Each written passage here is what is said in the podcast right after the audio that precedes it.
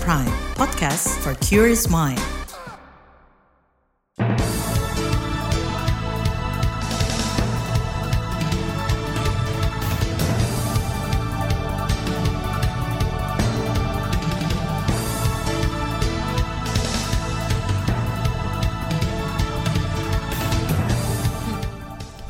Selamat pagi saudara, senang sekali kami bisa menjumpai Anda melalui program Buletin Pagi edisi Senin 20 Februari 2023. Saya Naomi Liandra. Sejumlah informasi pilihan telah kami siapkan di antaranya, tangani rusuh bola dengan gas air mata polisi kembali jadi sorotan. Jokowi jamin harga beras turun usai panen raya. Helikopter yang bawa Kapolda Jambi mendarat darurat. Inilah Buletin Pagi selengkapnya terbaru di Buletin Pagi. Saudara, kalangan Dewan mendorong investigasi untuk mengusut kerusuhan antara supporter PSIS Semarang dan kepolisian Jumat pekan lalu. Keributan pecah di depan pintu masuk Stadion Jatidiri Semarang. Lantaran supporter PSIS tidak terima laga melawan Persis Solo itu digelar tanpa penonton. Anggota Komisi Olahraga DPR Abdul Fikri Fakih mengatakan investigasi perlu dilakukan seperti saat tragedi Kanjuruhan yang menewaskan ratusan orang Oktober tahun lalu. Kalau di Kanjuruhan karena memakan korban yang banyak ya, korban jiwa yang banyak, maka Presiden langsung menginstruksikan untuk apa investigasi independen. Tapi kalau ini di Semarang terjadi lagi, sungguh pun mungkin tidak sebesar Kanjuruhan, tapi saya kira mestinya juga dilakukan. Paling tidak, kalau toh tidak oleh Presiden, ya oleh Menteri mestinya ya, dari Pemuda dan Olahraga. Itu tadi anggota DPR dari fraksi PKS Abdul Fikri Fakih. Saudara, pertandingan Liga 1 antara PSIS Semarang kontra Persis Solo dihentikan sementara karena ricuh. Keributan terjadi di luar stadion antara polisi dan pendukung PSIS. Polisi beberapa kali menembakkan gas air mata untuk menghalau supporter yang hendak masuk stadion. Dikutip dari Antara, sebagian gas air mata yang masuk ke stadion diduga menjadi penyebab wasit Sigit Budianto menghentikan pertandingan pada menit ke-74. Pertandingan kembali dimulai usai 5 menit dihentikan. Skor 1-1 menutup laga berjuluk Derby Jawa Tengah tersebut. Merespon kejadian ini, Ketua Umum PSSI Erick Thohir berjanji bakal melakukan investigasi. Dia tak ingin buru-buru menyalahkan pihak supporter atau kepolisian. Peristiwa Kanjuruan bisa bukan terakhir, bisa ada lagi. Contohnya kemarin. Tetapi tentu ini yang harus kita investigasi. Tidak menyalahkan siapa-siapa. Baru nanti apa? Rule of the game-nya, penegakan hukumnya. Ketua Umum PSSI Erick Thohir memutuskan membentuk komite ad hoc supporter. Komite itu akan melibatkan supporter dalam transformasi sepak bola di Indonesia. Salah satunya membahas keselamatan supporter. Di tempat lain, polisi mengklaim sudah melakukan pengamanan sesuai prosedur. Kapolrestabes Semarang, Irwan Anwar, mengatakan gas air mata ditembakkan setelah upaya peringatan diabaikan supporter. Ketika semakin brutal serangan kepada petugas, barulah kemudian tahapan apa namanya tembakan gas itu diluncurkan, tapi itu di luar area stadion, bahkan di luar di, uh, di luar kontes stadion, di jalan di jalan di luar uh, uh, pagar stadion. Kapolrestabes Semarang Irwan Anwar mengatakan polisi sudah menghimbau supporter untuk membubarkan diri. Namun menurut dia, polisi justru dilempari batu sehingga gas air mata ditembakkan untuk mengurai massa. Sementara itu, Komisi Kepolisian Nasional Kompolnas memastikan bakal mendalami insiden kerusuhan ini. Komisioner Kompolnas Pungki Indarti mengatakan tengah melakukan klarifikasi terhadap Polda Jateng, salah satunya terkait penembakan gas air mata. Iya, betul, betul. Uh, kita apa namanya uh, belum tahu peristiwa yang sebenarnya ya. Jadi kalau kita langsung judging kan nggak nggak nggak tepat gitu ya. Jadi pasti harus tahu yang sebenarnya seperti apa. Seperti itu sih. Komisioner Kompolnas Pungki Indarti menduga kericuhan di Semarang terjadi karena kurangnya koordinasi dan sosialisasi kepada supporter. Dia mendorong semua pihak yang terlibat dalam pertandingan sepak bola dapat berkoordinasi dan mematuhi seluruh hasil analisis keamanan. Saudara, LSM Kontras menyesalkan penembakan gas air mata saat rusuh bola di Semarang. Kepala Divisi Hukum Kontras Andi Muhammad Rezaldi menduga polisi menggunakan kekuatan secara berlebihan. Menurut Rezaldi, peristiwa ini menunjukkan polisi tak mau berbenah dan belajar dari tragedi Kanjuruhan. Seharusnya polisi mengupayakan tindakan lain selain menggunakan gas air mata. Berdasarkan pasal 5 Perkapolri nomor 1 tahun 2009 tentang penggunaan kekuatan, tindakan yang dapat dilakukan kepolisian dapat berupa kekuatan yang memiliki dampak pencegahan, perintah lisan, kendali tangan kosong lunak, kendali tangan kosong keras, hingga kendali senjata tumpul. Secara bertahap, upaya-upaya tersebut semestinya dilakukan secara maksimal dalam mengurai gangguan keamanan yang terjadi. Kepala Divisi Hukum Kontras Andi Muhammad Rizaldi menilai penggunaan gas air mata dalam peristiwa tersebut tidak tepat sebab asap gas air mata dapat berdampak pada orang-orang yang berada di sekitar lokasi. Dia mendorong Mabes Polri mengusut dugaan penggunaan kekuatan berlebihan dan tidak proporsional saat rusuh bola tersebut. Saudara Presiden Jokowi menjamin harga beras akan stabil usai panen raya akhir bulan ini. Tetaplah di Buletin Pagi KBR. You're listening to KBR Pride, podcast for curious mind. Enjoy!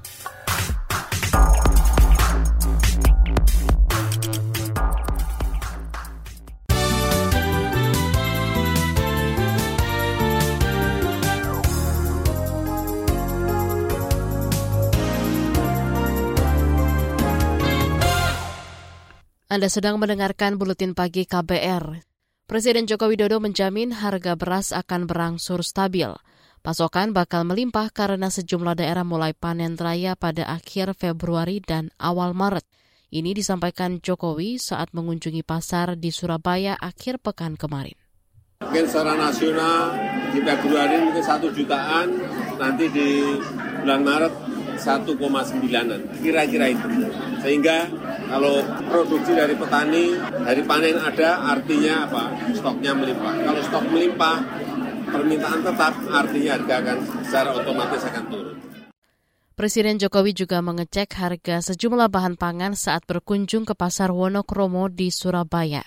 Jokowi mengklaim harga minyak goreng dan telur masih stabil.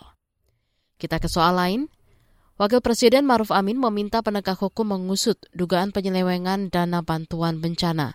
Ini disampaikan Wapres merespon temuan Pusat Pelaporan dan Analisis Transaksi Keuangan atau PPATK yang menyebut dana bantuan bencana Cianjur diselewengkan untuk kegiatan terorisme.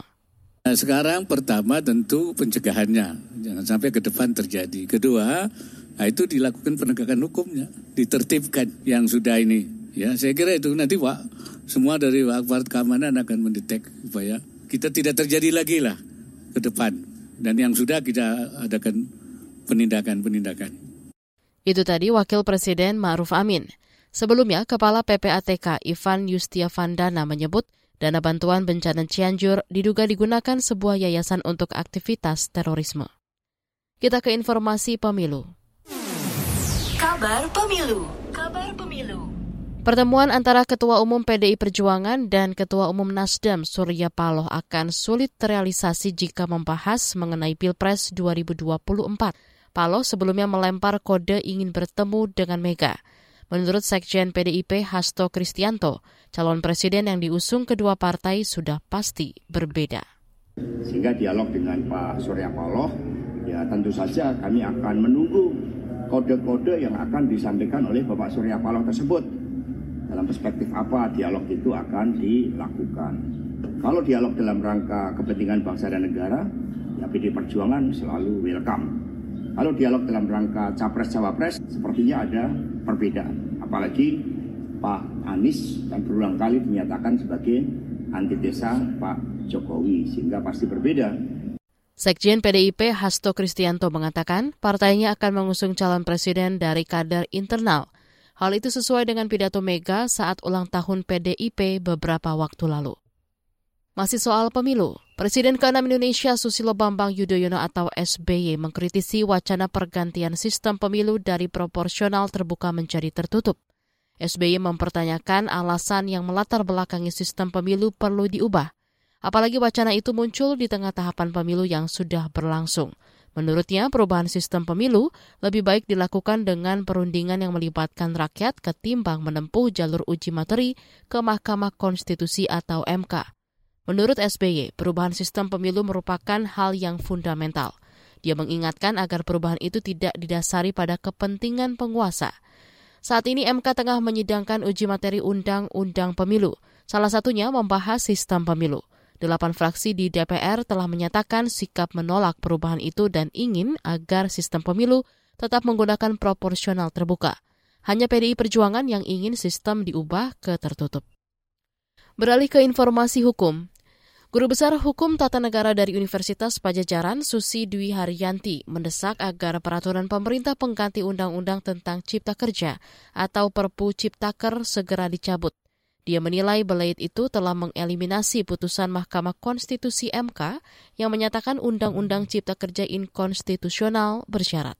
Pada saat dia belum dibahas, bolanya belum dilemparkan ke DPR, maka kita bisa mengatakan bahwa perpu itu dapat menimbulkan presiden buruk. Perpu Ciptaker itu bisa menimbulkan presiden buruk karena apa? Karena putusan MK itu dapat digugurkan oleh peraturan abnormal. Dalam pandangan saya perpu itu adalah peraturan abnormal. Sementara itu, Pusat Studi Hukum dan Kebijakan PSHK berpendapat Perpu Cipta Kerja harus dicabut karena belum disahkan dalam rapat paripurna pekan lalu. Menurut peneliti PSHK Fajri Nur Syamsi, konstitusi mengharuskan perpu disetujui DPR dalam persidangan. Kita ke informasi kesehatan. Pemerintah didorong meningkatkan cakupan vaksinasi booster COVID-19 untuk melindungi kelompok rentan. Dorongan itu disampaikan ahli epidemiologi dari Universitas Griffith Australia, Diki Budiman, merespon temuan tiga kasus baru varian Kraken. Diki khawatir ada kasus yang belum terdeteksi lantaran tidak bergejala. Nah, artinya lagi kasus-kasus yang ada di masyarakat yang tidak terdeteksi ini harus dimitigasi potensi ancamannya pada kelompok rawan dengan cara apa? Mengejar vaksinasi booster, mengejar juga cakupan vaksinasi primer pada anak-anak yang belum, atau bahkan pada orang dewasa yang belum. Epidemiolog dari Universitas Griffith, Australia, Diki Budiman menambahkan, masyarakat harus terus diedukasi akan pentingnya vaksinasi apalagi menjelang momentum Ramadan dan Lebaran yang mana mobilitas masyarakat bakal meningkat. Beralih ke berita mancanegara, dosen Universitas Islam Indonesia UII Yogyakarta Ahmad Munasirafi Pratama yang dilaporkan hilang terdeteksi masuk Amerika Serikat melalui Bandara Boston pada 13 Februari 2023. Hal itu diungkapkan Rektor UII Fatul Wahid dalam rilisnya kemarin. Meski begitu, lokasi keberadaan Ahmad belum diketahui. Selain itu, misi atau alasan Ahmad menuju Boston juga masih jadi misteri. Sebelumnya Ahmad berangkat ke Oslo, Norwegia pada 4 Februari dalam rangka tugas kampus. Dosen Fakultas Teknik Informatika UII ini mestinya kembali 12 Februari melalui Istanbul dengan penerbangan Turkish Airlines dan mendarat di Bandara Soekarno-Hatta pada Kamis 16 Februari malam. Namun Ahmad dilaporkan hilang kontak komunikasi terakhirnya dengan istri pada Minggu 12 Februari siang dalam perjalanan pulangnya di Bandara Oslo. Beralih ke berita olahraga. Timnas Indonesia U20 kalah 1-2 dari Selandia Baru dalam laga uji coba internasional di Stadion Utama Gelora Bung Karno malam tadi. Gawang Indonesia pertama kali jebol pada menit ke-58. Tak berselang lama, gol kedua kembali bersarang di gawang Cahya Supriyadi. Sementara gol tunggal timnas dicetak Muhammad Ferrari pada menit ke-94. Ini merupakan kekalahan perdana dalam uji coba internasional. Di laga pertama pasukan Sintayong berhasil menang telak 4-0 atas Fiji. Di bagian berikutnya kami hadirkan saga KBR bertajuk Tua itu niscaya, tapi bahagia di usia senja itu butuh upaya. Tetaplah di Buletin Pagi KBR. You're listening to KBR Pride, podcast for curious mind. Enjoy!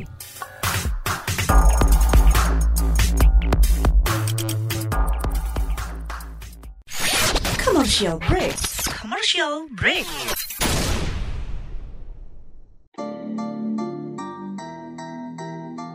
Come on yo, buat yang sukanya berhoax, you better listen to this one. Check this one out yo. Hati-hati kalau baca kabar hoax. Jangan langsung disebar kabar yang hoax. Kalau mau tahu kabar benar atau hoax, dengerin cek fakta yang pasti bukan hoax. Dengerinnya setiap Senin yang jelas bukan hoax. Cuma ada di kbrprime.id dan aplikasi podcast lainnya. Hoax. Sudah cukup-cukup hoaxnya? Hoax. Cukup. Jaga emosi, tahan jari, verifikasi sebelum dibagi. Saya Ari Bowo Sasmito, Ketua Komite Pemeriksa Fakta Mafindo. KBR Prime, podcast for curious mind.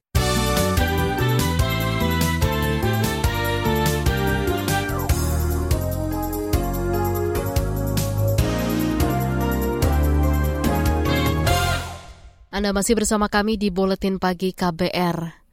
Menjadi tua itu niscaya, namun menjadi sehat dan bahagia di usia senja itu butuh upaya. Badan Pusat Statistik mencatat jumlah lansia di Indonesia pada 2022 mencapai 10 persen dari total populasi. Umur harapan hidupnya mencapai 71 tahun, tetapi usia harapan sehatnya sekitar 62 tahun. Kesenjangan ini memperlihatkan banyak warga di masa lansia atau umur 60 tahun ke atas belum sejahtera. Problem tersebut berusaha diatasi misalnya lewat keberadaan sekolah lansia di berbagai daerah termasuk di Jakarta. Jurnalis KBR Nini Yuniati berbincang dengan peserta dan pengelola tentang perjalanan sekolah lansia. Laporannya dibacakan Astri Yuwanasari. Wisudawan Wisudawati, peserta Sekolah Lansia Universitas Respati Indonesia, standar satu. Ini adalah penggalan momen satu. yang berkesan bagi Sauni, warga Bambu Apus, Kecamatan Cipayung, Jakarta Timur.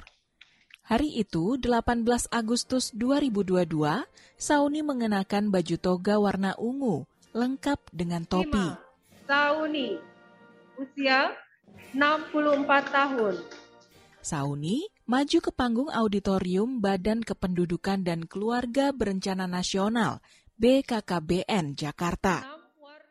Ditandai dengan berpindahnya tali topi toga dari kiri ke kanan. Saunisah menjadi lulusan S1 atau standar 1, Sekolah Lansia Universitas Respati Indonesia, Urindo. Terus saya apalagi saya cuma tamatan SD. Ada sudah gitu, aduh senengnya sampai cucu-cucu bilang nenek wisuda ya.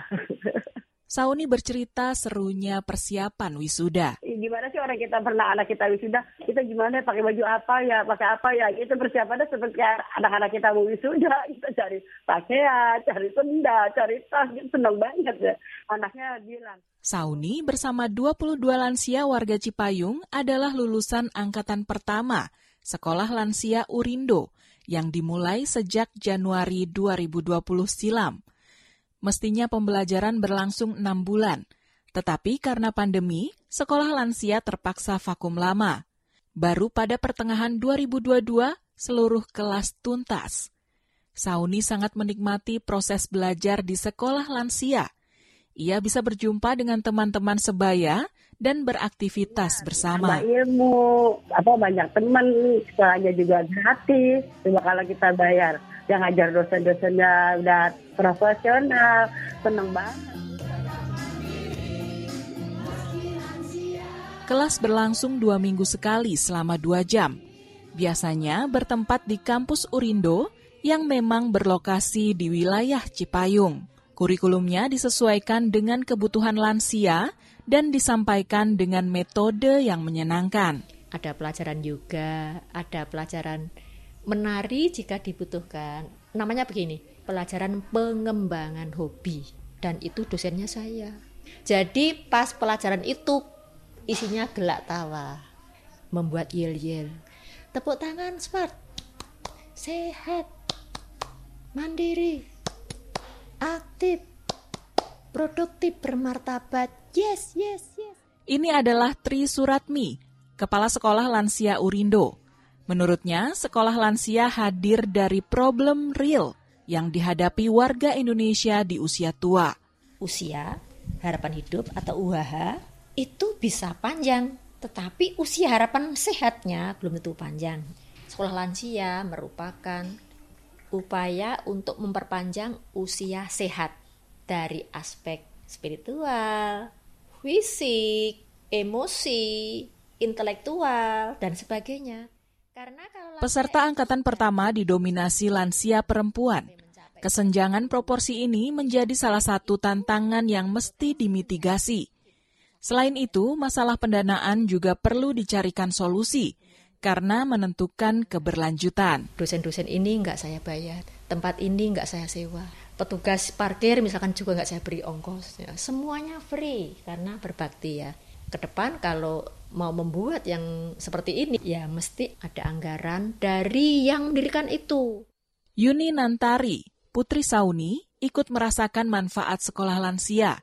Kata dia dulu ibunya sempat terpuruk karena harus mundur dari PKK setelah puluhan tahun aktif sebagai kader. Jadi kan ibu kan down ya mbak, memang mungkin sudah tua gitu, sudah tidak dibutuhkan gitu kan berpikirnya.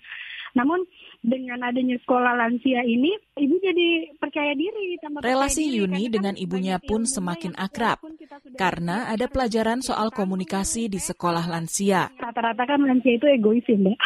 di situ kan diajarin juga bagaimana berkomunikasi dengan anak agar tidak terjadi miskomunikasi gitu. Yuni kini ikut membantu mengelola sekolah lansia sebagai koordinator peserta. Ia berharap program ini terus berlanjut. Banyak ilmu dan inspirasi yang didapat Yuni kala berinteraksi dengan para lansia. Sebagai anak muda sekaligus calon lansia. Jadi empati, terus kita pun tidak bisa menghindari nanti kan kita menjadi lansia juga ya Mbak. Banyak itu ilmu-ilmunya benar-benar bermanfaat. Demikian Saga KBR, saya Astri Yuwanasari. Informasi dari berbagai daerah akan hadir usai jeda. Tetaplah bersama Buletin Pagi KBR. You're listening to KBR Pride, podcast for curious mind. Enjoy!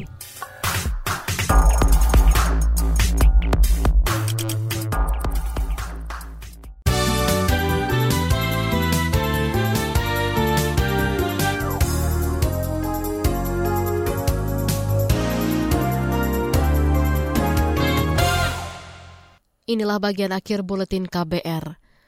Saudara helikopter yang ditumpangi Kapolda Jambi Rusdi Hartono mendarat darurat di Bukit Tamia, Muara Emat, Kabupaten Kerinci, Jambi karena cuaca buruk. Seluruh penumpang yang berjumlah delapan orang dipastikan selamat meski beberapa mengalami luka. Berikut keterangan Kapolri Listio Sigit Prabowo.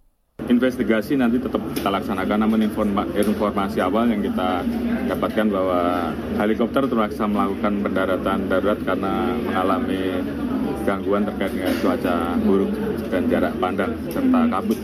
Kapolri Listio Sigit Prabowo mengatakan telah mengerahkan tim evakuasi ke lokasi pendaratan helikopter.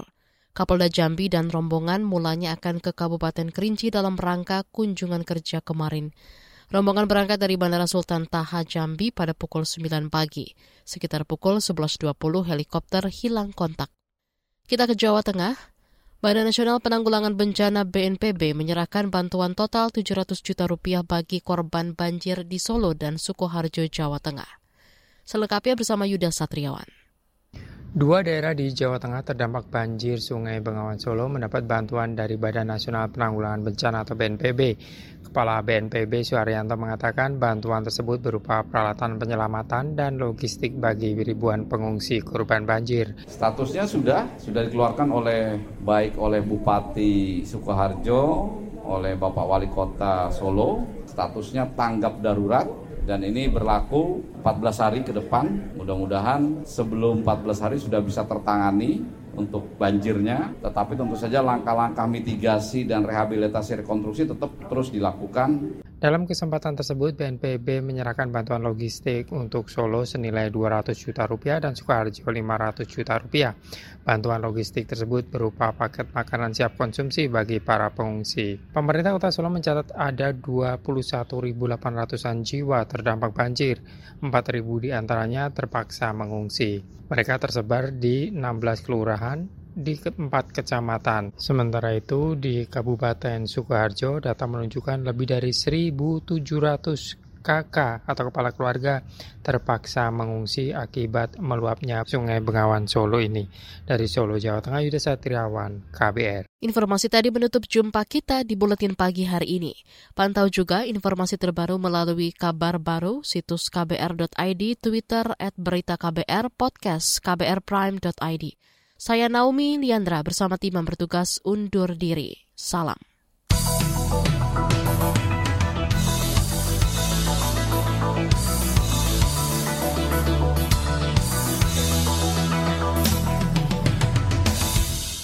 KBR Prime, cara asik mendengar berita.